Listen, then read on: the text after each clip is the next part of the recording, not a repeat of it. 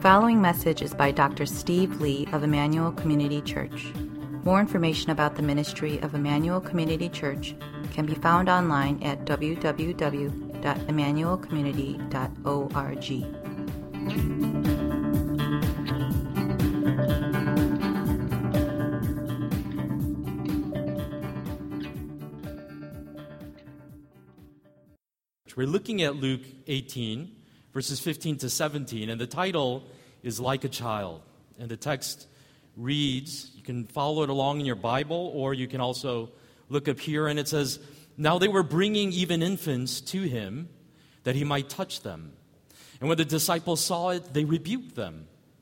But Jesus called to him, uh, called them to him, saying, Let the children come to me, and do not hinder them for to such belongs the kingdom of God. Truly I say to you, whoever does not receive the kingdom of God like a child shall not enter it. Let's pray. Lord, help us to understand the, the meaning of this message that you've given um, to your disciples uh, and to us. Open our eyes to be able to understand what the essence of this message is of to uh, have a childlike heart uh, before you. And so we open our hearts to the ministry of your Holy Spirit and ask that you would work in us this hour. For we pray these things in Christ's name. Amen. As I said, um, the 18th chapter of Luke opens with these back to back parables that Jesus taught on prayer.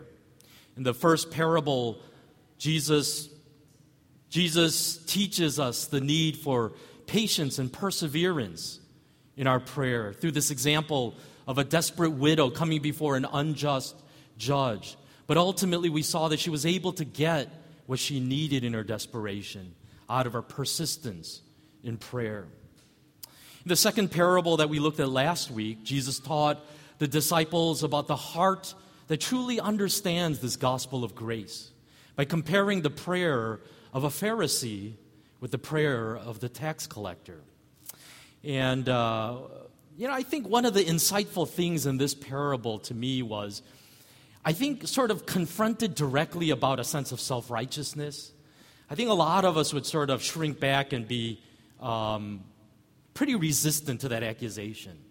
You know, I don't, I don't think I'm self righteous. I, I don't feel that way about myself. And yet, I think the way it often gets revealed is the way that we regard other people.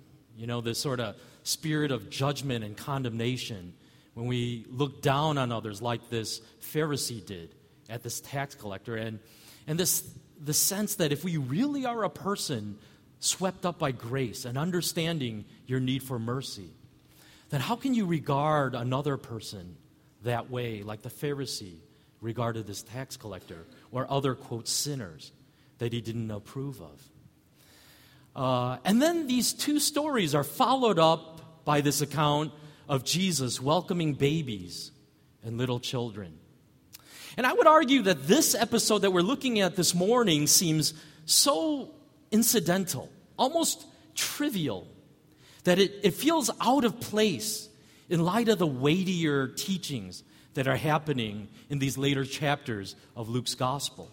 But what's interesting to me is that three out of the four gospel writers include this story of Jesus holding little children and blessing them. In other words, there seems to be something so memorable, so remarkable about the way that Jesus interacted with children that it left this deep impression on the hearts of his disciples. And so, even years later, as those original disciples, the eyewitnesses to the life of Jesus, are recounting the stories that they remember of his life, it seems that the story of him with children just kept coming up again and again until it found its place in three out of the four Gospels. Now, there is undoubtedly a spiritual lesson found in this passage. But before we jump to it, I want to dwell a bit on the more basic fact that simply Jesus loved and valued children. Okay? I, I, think we can sort of skip over that observation too quickly. But I want to dwell there, the first part of this message is simply this is the way Jesus treated little kids.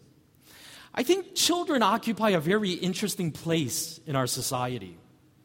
Um, we can do things to children that you would never dare do to an adult, right? Um, you can leave them crying for an hour in a crib, which, let's be honest, is just a glorified baby prison, right? It's got bars and everything, right? Uh, maybe there's a little mobile hanging over it, um, but the kid can't get out and could be screaming bloody murder. But you just leave them there because you're ferberizing them, you know, and training them how to sleep. You can make a child sit in a chair and stare at a wall for 30 minutes against their will on a quote timeout. Right? The only other place you could probably do this is prison, right? Um, and yet we do this to our children, right? Why does society say this is okay to do to our children? Why? Well, because there is an understanding that children are not mature enough to have all the rights and freedoms that adults enjoy. They're under the supervision of adults. And so, as adults, it's easy to forget what life is like as a child, isn't it? You have to eat whatever your parents feed you. You, you have to go to bed when your parents tell you to, even if you're not even the least bit sleepy, right? I mean, when we were little, our bedtime was like 8 o'clock, all the way, I think, up to junior high. And it drove us crazy because my brother and I were never sleepy when it was bedtime. We would gripe about it and complain all the time, but it didn't matter. When it was 8 o'clock, you're headed to bed. And we would say, all our classmates get to stay up till 10 and whatever. It didn't matter. 8 o'clock was our bedtime. This is the life of a child. In, in a world ruled by adults, children are often regarded as background noise. They have no real status. They don't have much to offer in, a, in an adult world. And so it's so easy to marginalize them, to disregard them, to ignore them, to, to even abuse them. They, and, and in truth, this seems to be the sentiment captured by the disciples in this story as these little children were being brought to Jesus. It says that when the parents brought them so that Jesus could touch them and bless them, the disciples became angry and they began rebuking the parents. They saw it as an unwanted nuisance. And so I think, out of a spirit of trying to protect Jesus, they began to try to chase away these children and these parents. Why are you bothering Jesus? Don't you know what an important man he is? How busy he is. He's got a lot more important things to do than to go around touching all your children and blessing them. But what's interesting is that Jesus rebukes the disciples, telling them in verse 16, Let the children come to me and do not hinder them, for to such belongs the kingdom of God.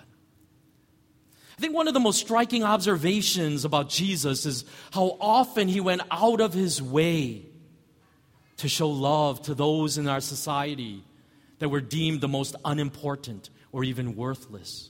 Whether prostitutes or lepers or crippled or widows or Gentiles or Samaritans. And I would say that in the same way, children are easy to disregard. Children are easy to treat condescendingly. But what's interesting to me is the dignity and the love that Jesus showed to them. And I think the same heart is to be reflected in his disciples. I'm so thankful for the ways that so many of you have stepped up to volunteer in our children's ministry here at ICC.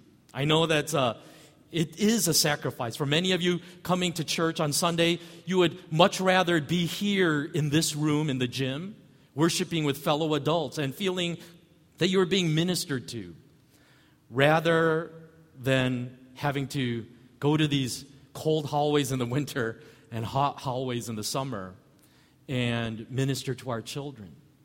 But it's a sacrifice that many of you make. In fact, a whole bunch of you are not even hearing what I'm saying right now because you're actually in those hallways right now serving. You're going to only hear this on podcasts later. I'm thankful that our children's ministry here at ICC is not just an afterthought, something we just slap together just to keep kids out of our way so that we can have an undistracted worship as adults. My prayer is that all of the children of ICC will grow up knowing that Jesus loves them. Not only because the Bible tells them so, but because of their experience here in this church every time they enter through these doors and receive God's love through us. I pray this not only for when they are at church, but also when they are in your homes. I think we wish that we were all this kind of parent, right? Who would come home and spend the first 15 minutes after work giving our kids quality time, asking them how their day was at school. And after dinner, we would wrestle with them and play board games with them and help them out with their homework before we tuck them in with a 15 minute bedtime story. I mean, we all wish this is what life was like in our homes every day, don't we? But I think the truth is, after a long day in the office, this may be a more accurate picture of what happens in many of our homes. Maybe you're trying to get additional work done that you couldn't finish during regular business hours. Or maybe, frankly, you just want to be left alone with your iPad or with your favorite television show that you recorded on your DVR. And we may really struggle to not just give our kids our undivided attention, but frankly, any attention at all. What we really hope is that they figure out a way to preoccupy themselves so that they just stay out of our hair and give mommy me time for the next couple of hours, right? And one of the things that I want to say is, you know, the goal here is not to hear a message like this this morning and go, yeah, you, you got it right. I'm a bad parent. I don't love my kids nearly as much as I wish I would. And then just grit our teeth and just commit ourselves to being better. I, one of the things that hearing regularly at this pulpit is this is a work of God that needs to be done in our life. To know that this heart of Jesus for our children is a heart that He can give to us as we seek it in prayer. This has to be a divine work in our lives as God ministers to us and shows us His heart for children. And as He changes us inwardly to love children as a reflection of His own heart. I want to sort of wrap up this first part of the message by also uh, saying something that might almost sound contradictory, but I'm going to argue is not, is that we, we devalue our kids not only when we neglect them, but also when we make idols out of them. When I say that as parents we idolize our children, I mean that we can put all of our hopes and dreams in them. And in doing this, we can put a weight on our children that becomes absolutely crushing to them.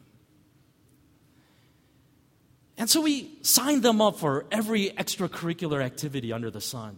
We're chauffeuring them from one place after another. We, we, we shadow over them for every homework assignment to make sure they get good grades. And we, we constantly scold them when they don't behave properly and fail to meet the standards that we put on them. And, and, and, all of this, we would say as parents, is in the hopes that they would have a good life, that they would get into a good school, that they would have a good career. And that's what's so tricky about this sin, about this insidious sin of idolizing them, is we, we can always couch it in the language of love, parental love. And it all sounds so honorable. We want this for our children.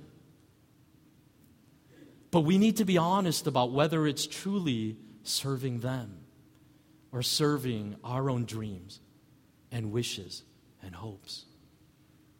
I think the parents in this story show us that true love for our children is about presenting them to Jesus. I think, in the same way as believing parents, I think the greatest gift that we can offer our kids is to surrender them to God. You know, we have so many child dedications here at ICC, right? I, Every month, it seems like we're doing a dedication. And I've said this on a number of occasions. Is this just a ceremony that we're going through because we're Christians? Or does that dedication really represent something in reality? That I offer my child to God. And when I say that we are surrendering them to God, I am saying that we are acknowledging that God has a plan for them that may be very different than our own plans for them. And in bringing our children to Jesus, what we're saying is, Your will be done for them, not my will. I just want to be a servant, a steward to that will that you have for them, not whatever it is that my dreams and hopes are for them. I think this is a picture of what it means to love our children that we can see in the pages of Scripture. As Jesus is blessing these children, he uses the situation, though, to illustrate a deeper spiritual truth about his kingdom. In verse 17, it says, Truly I say to you, whoever does not receive the kingdom of God like a child shall not enter it. In other words, Jesus is telling the grown ups that are surrounding him at this moment if you really want to enter my kingdom, if you want to be saved, you have to recover something that has been lost in you in the process of growing up into adulthood. Something that these little children possess that you no longer possess. And the question is this what is that exactly? What is it that children possess that adults lose over the course of aging? Well, before I unpack that, I want to actually show you a series of three uh, very brief videos. And they're, they're only going to run about a minute each. So the whole thing is going to take us about three minutes. And some of these videos, actually, I think most of them have gone viral on social media, so you very well may have seen them before. But I think they have a way of illustrating the point I'm going to make better than any of my own words can. And the first is of a little girl just wanting to wish her mother a happy birthday. The next is of a little girl instructing her father on how to behave at a wedding they're going to, where she's a flower girl. And then the last one is of a girl coming to terms with mortality. And so let's go ahead and take a look at them, and then we'll go on in just a minute here.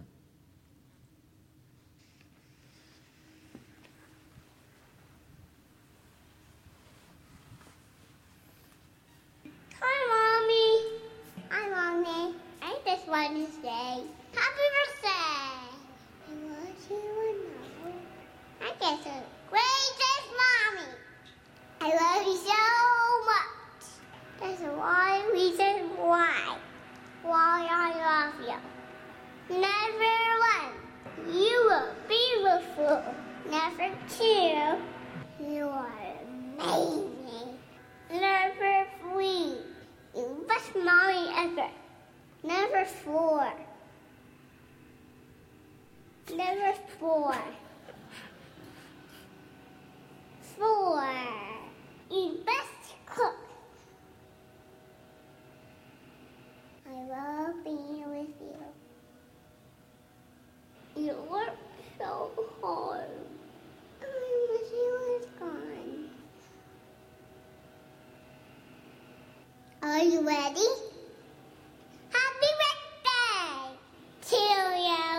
Happy birthday to you.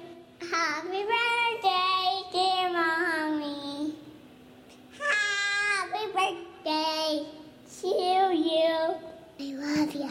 Bye bye. You did it for flowers, and you was not at a wedding. So, Dad, you don't know what weddings look like. But now you're gonna know what weddings look like and you're gonna see us and then you have to remember what weddings look like so that you can't talk to people, okay? You have to remember. What then else? And Dad, you can't call my name when I'm gonna be walking down the aisle. No one can call us because we're gonna be busy walking down the aisle. No one can call our names. Like they can't call Jojo or Hope or Samuel. And what if I just yell princess? No, because Dad. There's gonna be a bunch of people sitting, and then they're just gonna hear us. And they're gonna be like, "Why are you doing that? That was a dumb person." and they're not gonna think, and they're not gonna think you're a good daddy, and will know but you're daddy if you're going where we go, because then you will know us. And Dad, you can't do that. You you do not understand what at all. Okay? You don't understand that. Do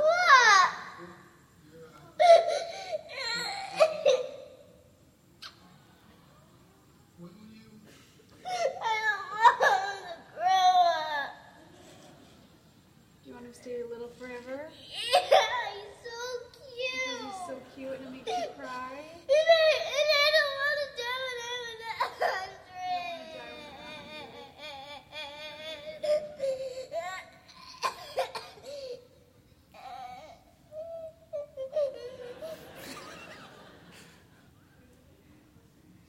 Oh, you are so cute. I love your cute little smiles.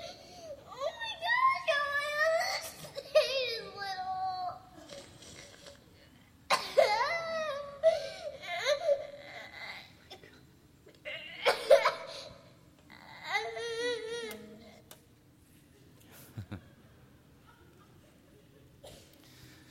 What struck you as you were watching those videos of these little children? I mean, getting beyond the cutesy factor, um, there's this earnestness, an honesty that little children have that uh, they just can't hide or disguise, can they? That's, that's why children have such a hard time lying when they're little, right? Is even when they try to lie, it's all in their eyes, isn't it? Like you know it going, come on, Johnny, did you eat that cookie, right? Because they just wear their heart on their sleeve. They, they don't have the pretenses that adults have. They don't have, they haven't learned the artful skill of lying and, and all of the silly games that grown-ups play, right? That we, that we develop over the process of maturing into adulthood. David Rakoff was a writer and journalist who died from Hodgkin's lymphoma in 2012 at the young age of 48. Toward the end of his life, as the cancer was advancing, with painful honesty, Rakoff reflected on what the cancer revealed about his character. And he writes They say that times of crisis are the true test of one's character. I really wouldn't know since my character took a powder that year, leaving in its stead a jewel bright hardness. I was at my very cleverest that year. Every time a complex human emotion threatened to break the surface of my consciousness, out would come a joke.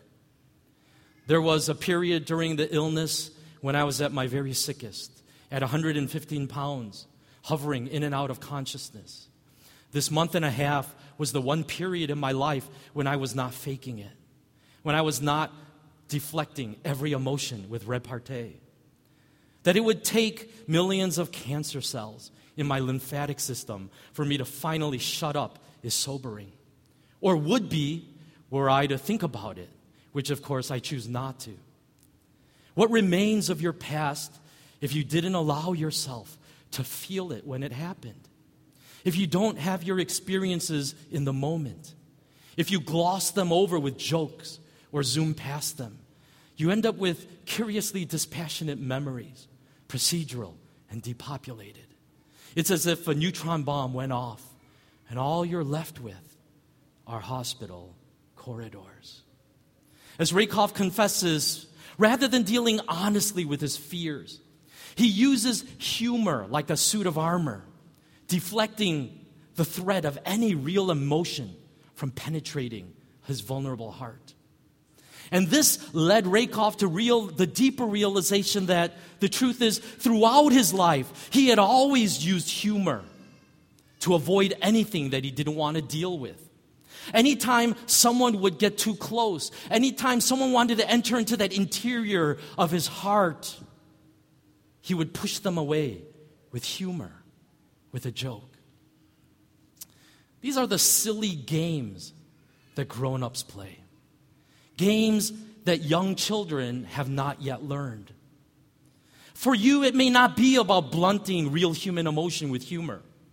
Maybe for you, it's a fortress of carefully crafted arguments that always proves you're right and everyone else is wrong. Or maybe it's an intricate web of lies that you tell yourself that enables you to justify what otherwise would be totally inexcusable behavior in any other context. This is the picture of sin fully matured after years of practice in the heart of adults. And as Jesus points out, these are the very things that are going to keep you from being humble enough to humble yourselves before God and receive the mercy that He wants to give you. And He's saying what you need to do is to recover the heart of a child, that heart that is humble and can come before God without pretenses and receive what He wants to give you.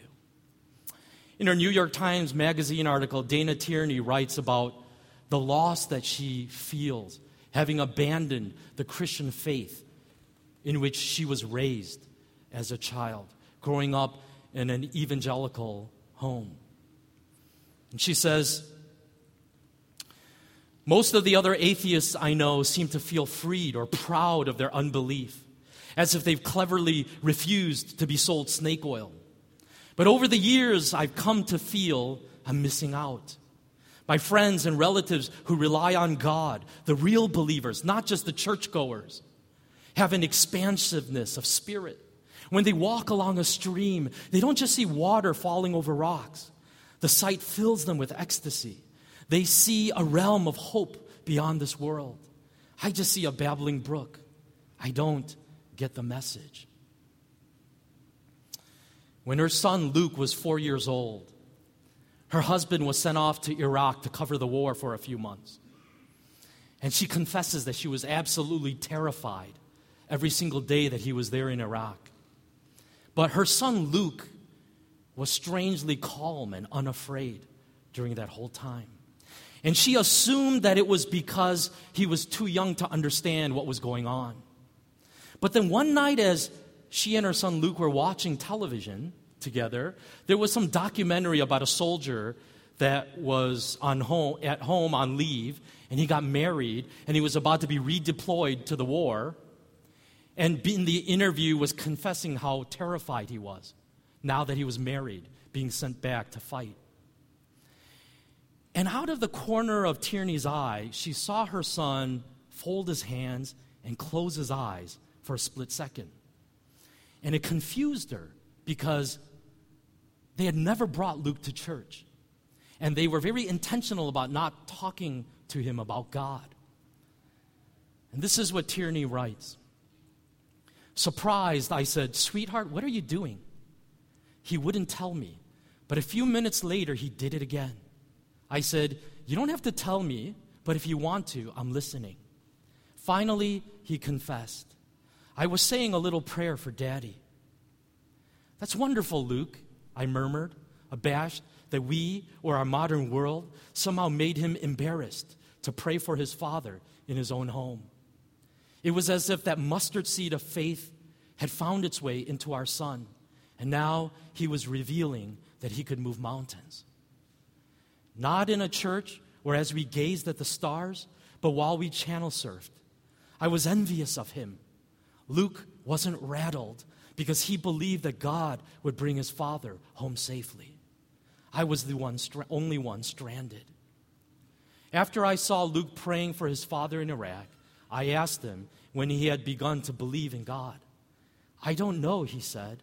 I've always known he exists. For Luke, all things are possible. Now, let me say this we have to be careful not to idealize children in a romantic way, painting a picture of them that's also false. Children are sinners just like adults are sinners, okay? They make messes, they throw tantrums, they are selfish just like adults are selfish. And yet, and yet, Jesus seems to be pointing to something that is beautiful in children that we need to recover as adults. if we are going to receive the gospel message with faith. I think the truth is, while adults are often jaded and cynical, children have the capacity to trust and believe. I think while adults think that they've got everything figured out, children haven't lost the ability to be filled with wonder and surprise and awe. While adults overthink everything, children know how to be in the moment and simply receive what is given to them with joy. And as I said earlier, I don't think we can generate this, right? You may feel guilty going, yeah, that's me, that's me, that's me. But you can't produce a childlike heart in yourself. I think you could recognize if you don't have it. And the question that I think is placed before us today is this Do you even want this? Is this something attractive to you? Do you desire this? Because I think if you desire it and hunger for it and ask God for it, He will give it to you. He can take an old heart and make it young again. He can take a hard heart and make it soft again. As he said through the prophet Ezekiel, I will take out your heart of stone and give you a heart of flesh, a soft heart. I think a legitimate accusation that every sincere, genuine believer ought to face in their life is you're so naive. You're so clueless to the real world. The picture that I have as I was putting this message together was of King David when the Ark of the Covenant was being brought back to the city. And he danced out of pure, childlike joy. And there his wife Michal was sitting in the background, utterly disgusted at her husband and saying, You look like a fool. You're supposed to be the king of Israel. And look at how undignified you make yourself look before your subjects. What are you doing, David? And David replies, I will be even more undignified than this before my Lord. I think that captures a childlike heart, a heart that is humble and broken before God. Let's pray.